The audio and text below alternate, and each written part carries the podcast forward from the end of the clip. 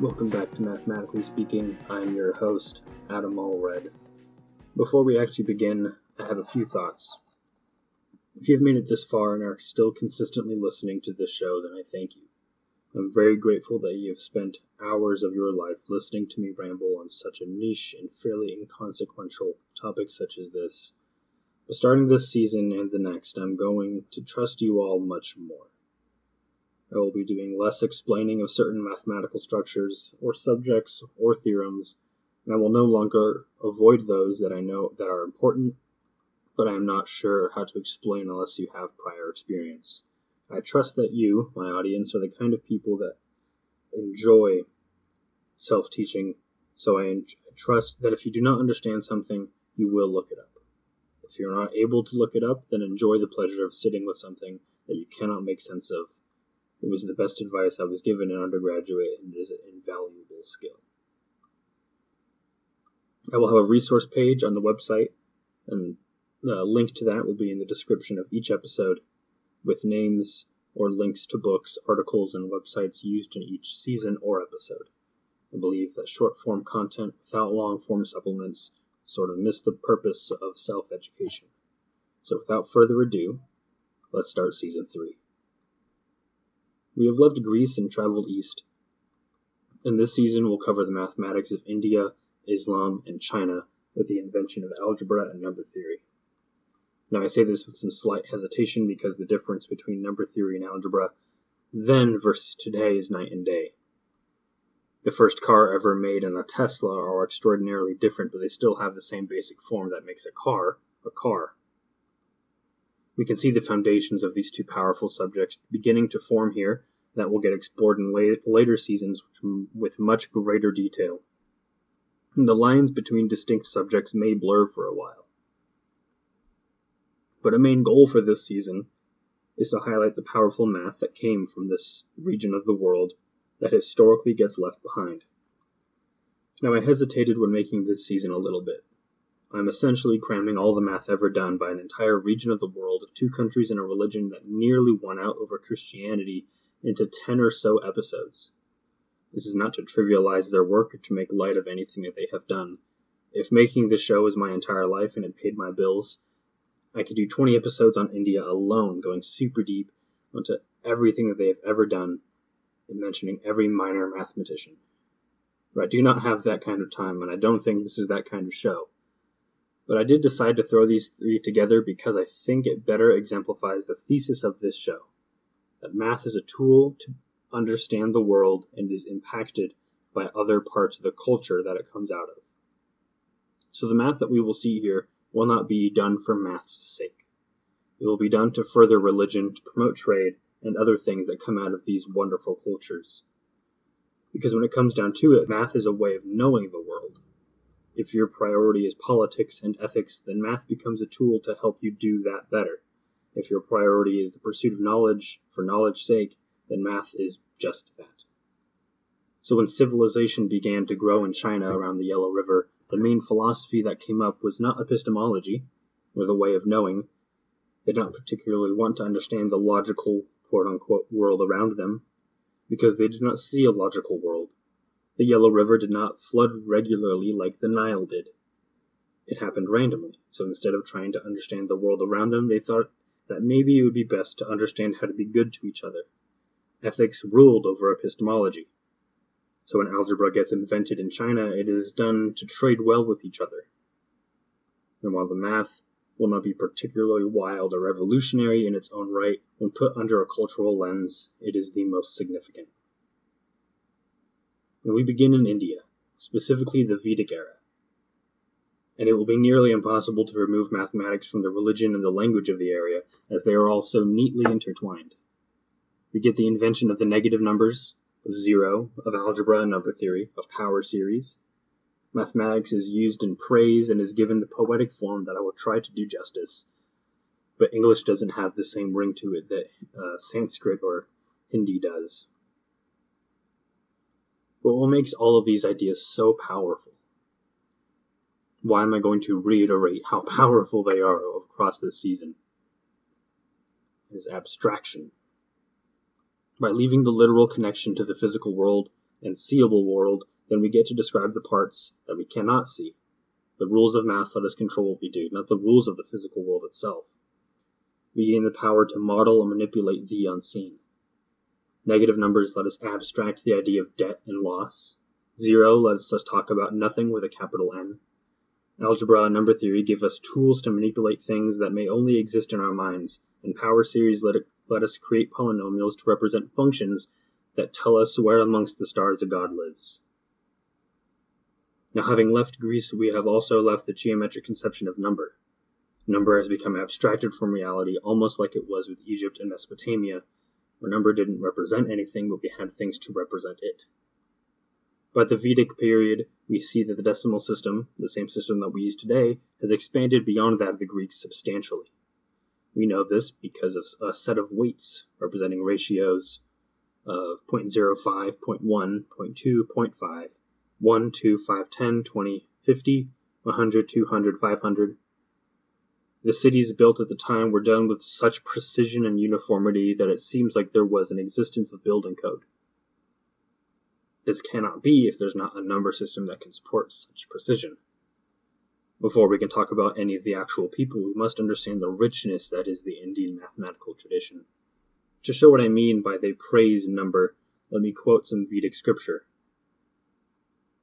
Hail to 1, hail to 2, hail to 3, hail to 18, hail to 19, hail to 29, hail to 39, hail to 99, hail to 100, hail to 200, hail to all, hail to 100, hail to 1,000, hail to Ayuta, which is 10,000, hail to Nayuta, which is 100,000, hail to Prayuta, which is a million, hail to 10 million, 100 million, a billion, 10 billion, 100 billion, trillion, hail to the dawn, hail to the daybreak, hail to the world, hail to all.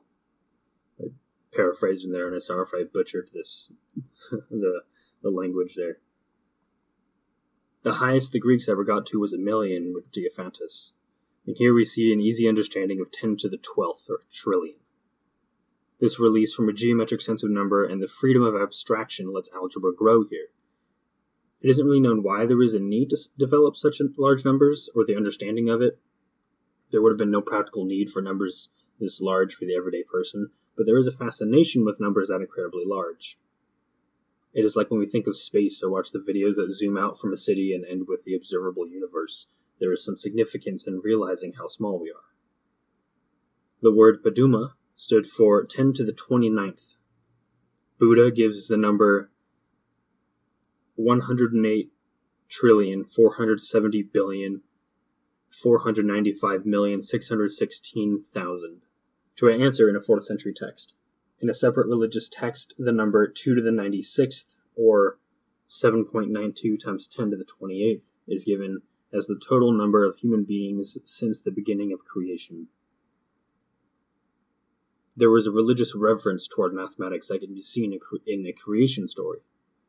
The god Prajapati, or the year, created everything but feared death. So he took 720 bricks that represented the 360 days and 360 nights in a perfect year, and he begins to divide them into different stacks that would represent the number of months in a year and the number of days in those months.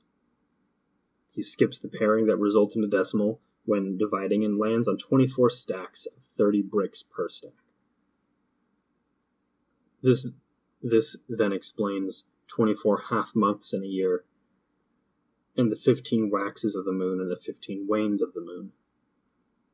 There are the combinations of Prajapati's skips because it would result in a remainder upon dividing, and we are dealing with an ideal year.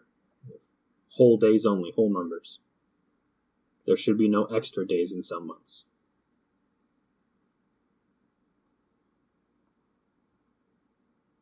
Another example of a crucial part of their religion was their ability to put shapes under transformations to change them into different shapes. And this was done on the altars themselves that they would worship on. For example, let's see how they would create a square whose area is the combination of two smaller squares. Again, a quote from a Vedic text. The combination of two equal quadrilaterals stated. The combination of two quadrilaterals with individual measures cut off a part of the larger with the side of the smaller. The chord, equal to the diagonal of the part, makes an area which combines both. Similarly, removing a square quadrilateral from a square quadrilateral, cut off a part of the larger as much as the side of the one to be removed. Bring the long side of the larger part diagonally against the longer side. Cut off that other side where it falls, with the cut off side is made a square equal to the difference. But they had so much more than just large numbers and geometric understanding. The Vedic mathematics had its own transformation, a Vedic transformation. You take a number and add the digits until there is only one digit left. Take the multiplication tables from 1 to 9, for example. Then after you do the multiplication, you add the digits until one digit remains. So 9 times 9, instead of equaling 81, it equals 9, since 8 plus 1 is 9.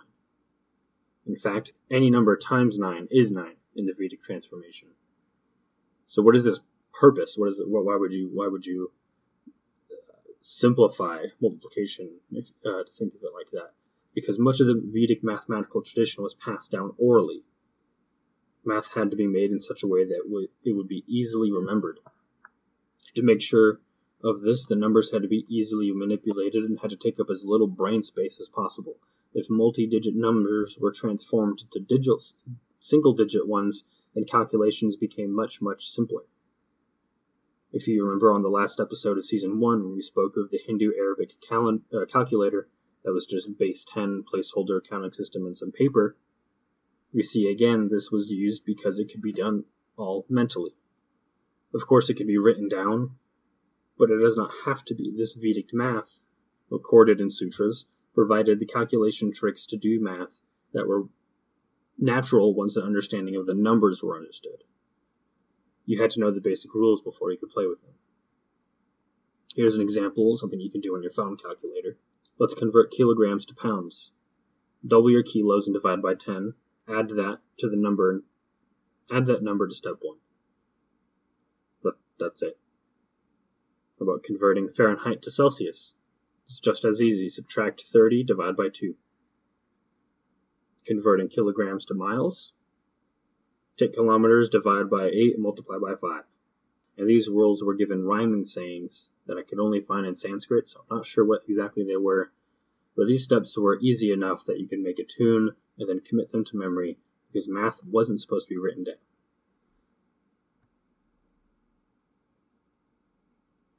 The next significant invention of this Vedic era of math was the number 0.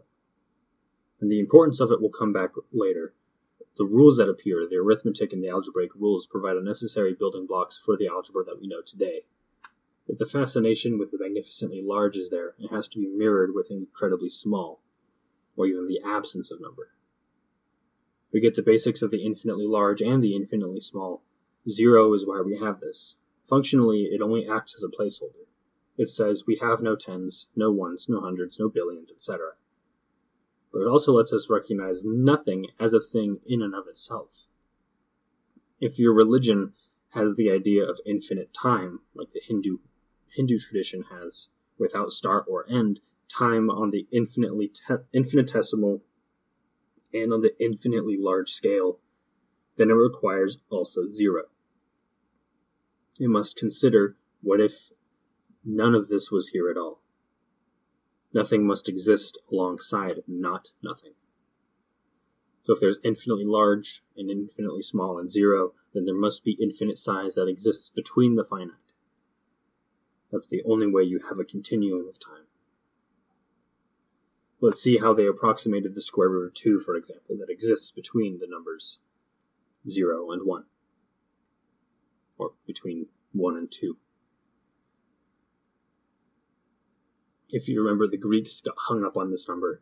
It broke down the Pythagoreans' image of the universe, even to the point that someone was killed, maybe. But they had no problem with this. In fact, they used it in a formula to find the length of the diagonal of a square of length s. Take the side length s, multiply by the following sum. 1 plus a third, plus 1 over 3 times 4, minus 1 over 3 times 4 times 34. In the Vedic text, it reads, one should increase the measure by a third part and by a fourth part, decreased by its 34th part. That is its diagonal. There is so much more that could be said about this culture that it will influence the math of India, but for now I will leave it here. I'll let you ponder on these things. On the next episode, we get to see our first mathematician, Aryabhata. Thank you for listening.